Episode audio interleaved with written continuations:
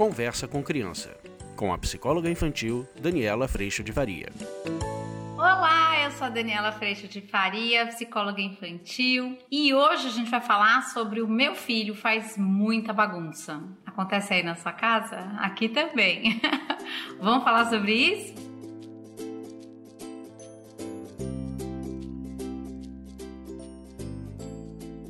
Outro dia uma pessoa me perguntou, Dani, mas qual é a diferença do curso online para os vídeos gratuitos? É toda, né, gente? A diferença é toda. Qual a diferença do curso online para o Seja Membro do YouTube? Toda a diferença. Aqui no YouTube você vai ter sempre vídeos gratuitos, isso já acontece há mais de 10 anos. Eu fico muito, muito, muito, vocês não imaginam o quanto eu fico feliz dessa perseverança, né? 10 anos fazendo vídeo, é vídeo, hein? Vocês estão me vendo envelhecer nesse tempo. Era tão jovem essa moça, mas ok. E além disso, a gente tem também o Seja Membro aqui do canal do YouTube. Você pode fazer parte, ou seja, auxiliar o canal e ter algum benefício em troca. Então a gente tem uma live uma vez por mês de pessoas que são membro fechada, então só para quem é membro. A gente se encontra uma vez por mês para ter uma conversa. A outra forma também de você colaborar com o canal e ter algo de volta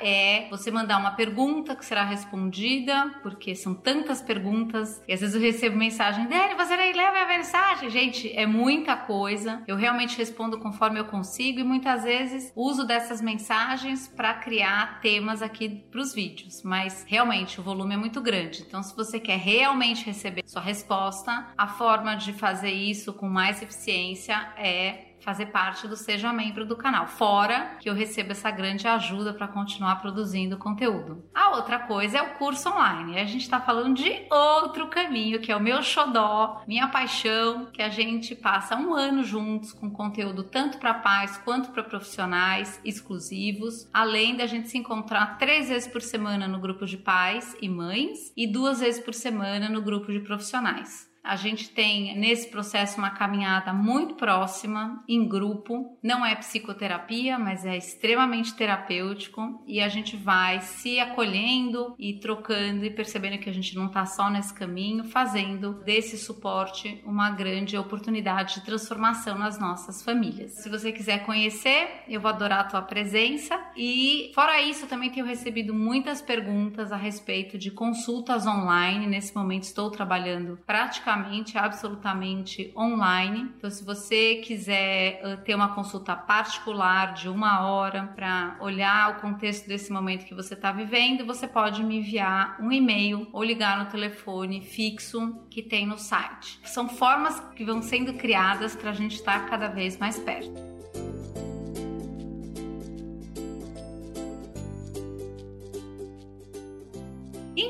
Hoje nós vamos falar sobre a bagunça. É, gente, vocês sabem que outro dia eu ouvi uma frase da minha filha mais velha que eu achei tão bacana que ela disse assim: Ô oh, mãe, a gente tava, óbvio, né, no meio desse negócio da bagunça, todo mundo estando mais em casa, mais quarentenados, a bagunça aumenta, espaço de contato tá bem maior, não é isso? Todo mundo vivendo essa situação. E, obviamente, essa frase dela tem todo sentido, porque ela disse para mim assim: mãe, o que incomoda é a bagunça do outro, a sua não. Eu não vou dizer que a minha não me incomode, pode até ser, às vezes me incomoda, mas ela me incomoda menos do que a bagunça do outro, com certeza. Então eu posso estar com a minha escrivaninha um pouco mais é, desorganizada, mas o sofá bagunçado me incomoda muito mais. Ou o tempo para eu ir lá mexer na minha escrivaninha, ele talvez seja um pouco maior, a tolerância seja um pouco maior do que o tempo que eu dou para quem faz a bagunça do sofá. Então a bagunça, eu tô pensando até nas crianças menores, nos brinquedos, nas coisas de peça, de pecinha. É aquela plaquinha muito boa que a gente pode ter em casa para nós mesmos, né? Que é assim, abriu, feche, pegou, guarde, sujou, limpe.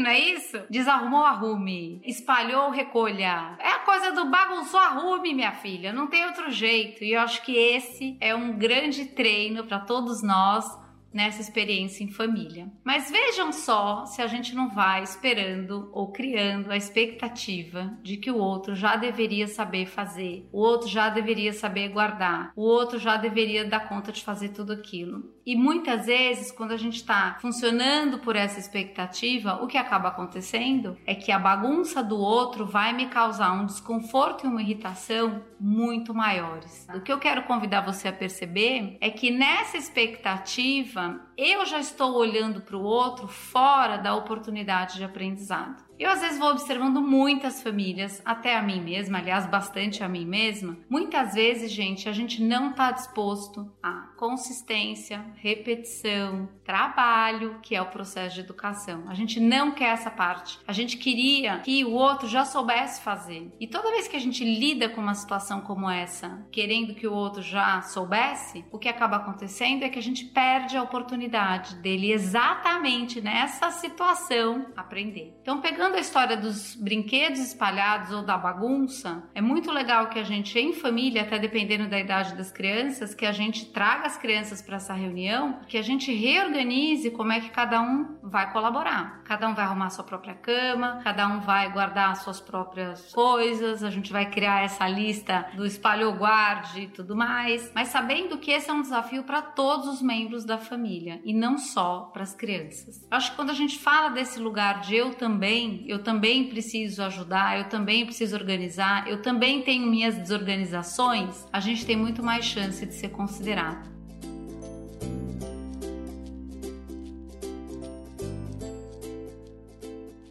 Mas partindo para a prática dessa história, né, gente? Está lá desarrumado. Eu posso me irritar, Tava esperando que a pessoa já soubesse, que isso é tão óbvio que ela já tivesse arrumado. Posso me irritar, e posso ficar inquieto, às vezes exigir, julgar, acabar sendo desconsideração, ou eu posso perceber nessa irritabilidade, nessa inquietude, o que, que eu preciso. Eu preciso de uma casa organizada, eu preciso de uma casa limpa, eu preciso de minimamente todas as coisas em ordem. Então, quando eu sei o que eu preciso, eu posso cuidar dessa situação como oportunidade do outro entrar em consideração comigo. Então, aí eu vou virar pro outro e falar: Ô oh, filho, eu sei, você acabou de brincar de Lego, você tá cansado cansado e tudo mais, mas eu preciso que depois que você brinque, você guarde. Então eu preciso que você levante agora e venha guardar o brinquedo. Muitas vezes pode acontecer até dessa criança falar: "Não, não quero guardar, não vou agora". E eu com certeza vou receber muitas mensagens aqui dizendo: "Dani, é assim mesmo". Ele diz: "Não, mas eu não ligo de ficar assim. Não, mas eu não me importo. Não, mas para mim tá bom". E aí a gente entra nesse desafio tão grande de eu estou aqui para um processo de educação ou eu estou aqui para que você você fique confortável fazendo só o que você quer. Nesse momento é a hora que a gente pode usar do eu sei, te acolho,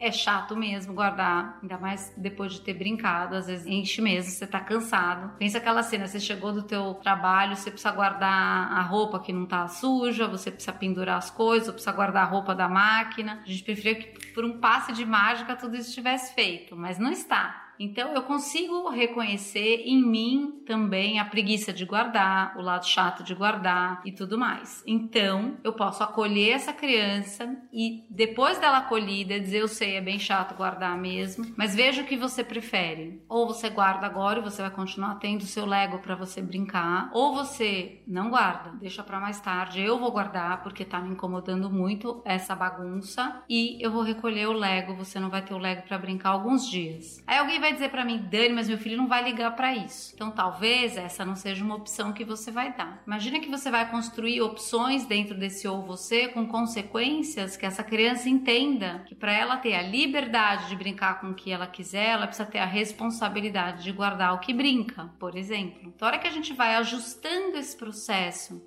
fora da expectativa e exigência, ela já devia saber guardar, mas lidando exatamente com a oportunidade de aprender, aplicando consequência ou trazendo trazendo um ou você, por exemplo, com opções, com consequências, chamando a responsabilidade de fazer, do espalhar e do recolher, a gente começa a contribuir nesse dia a dia que é algo tão pequenininho para um processo realmente de consideração, colaboração e respeito. Eu acho que uma das maiores armadilhas que a gente cai nesse processo do dia a dia com os nossos filhos e maridos e conosco é a gente se tirar da oportunidade de aprendizado, da percepção das consequências e colocar que somente é uma questão é, do quero ou não quero ou uma questão de que você então já devia saber. Importante perceber que esse lugar da exigência e da expectativa te atola no lugar de quem você devia ser e não é, mas não te convida para aprender a considerar o outro. O convite à responsabilidade com ou você, com as consequências e tudo mais, acaba dizendo para essa criança que você pode ter toda a liberdade desde que acompanhe a isso a tua responsabilidade. O que significa que não é só sobre você, não é só sobre o seu bem-estar, é sobre a gente gente conseguir conviver e que a tua liberdade não me agrida ou não me desconsidere e vice-versa. Então, a hora que a gente vai trazendo a responsabilidade para o processo do brincar, inclusive, essa criança vai aprendendo que exatamente não é só sobre o seu conforto e satisfação.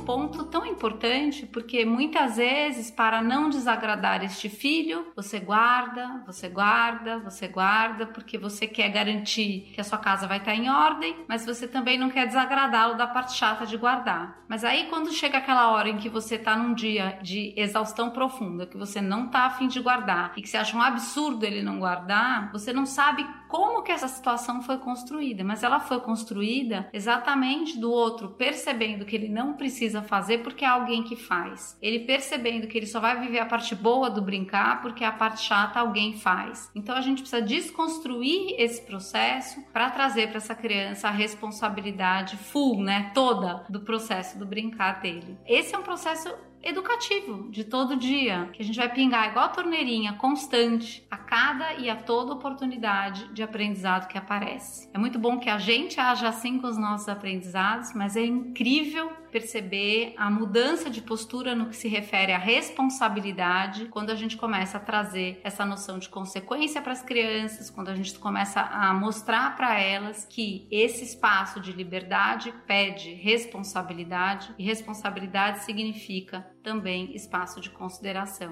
Não é só sobre o que eu quero fazer, é sobre como a minha liberdade também afeta os outros. Isso já está pronto, gente? Não, a gente continua aqui com 43 anos ainda aprendendo sobre consideração, sobre quanto eu sou diferente dos outros, os outros são diferentes de mim. O que é importante para mim às vezes não é para o outro no sentido do detalhe. O sofá arrumado é importante para mim, às vezes a minha escrivaninha arrumada é importante para o meu marido e a gente vai entrando em consideração nesse nesse processo familiar. Quanto mais a gente tiver essa perspectiva, mais responsabilidade a gente convida o outro a viver e mais responsabilidade a gente vive também. E nesse processo a gente vai saindo de um lugar bastante comum dentro das nossas casas, que é um processo que às vezes passa pela hipocrisia. É essa frase que a minha filha mais velha trouxe. Eu vejo toda a sua bagunça, toda a sua bagunça me incomoda, mas eu sou incapaz de perceber a minha própria bagunça. Então que a gente possa falar com o outro de um lugar de quem também se percebe bagunceiro e convidar o outro a cuidar com a mesma responsabilidade com que a gente também se convida a cuidar todos os dias.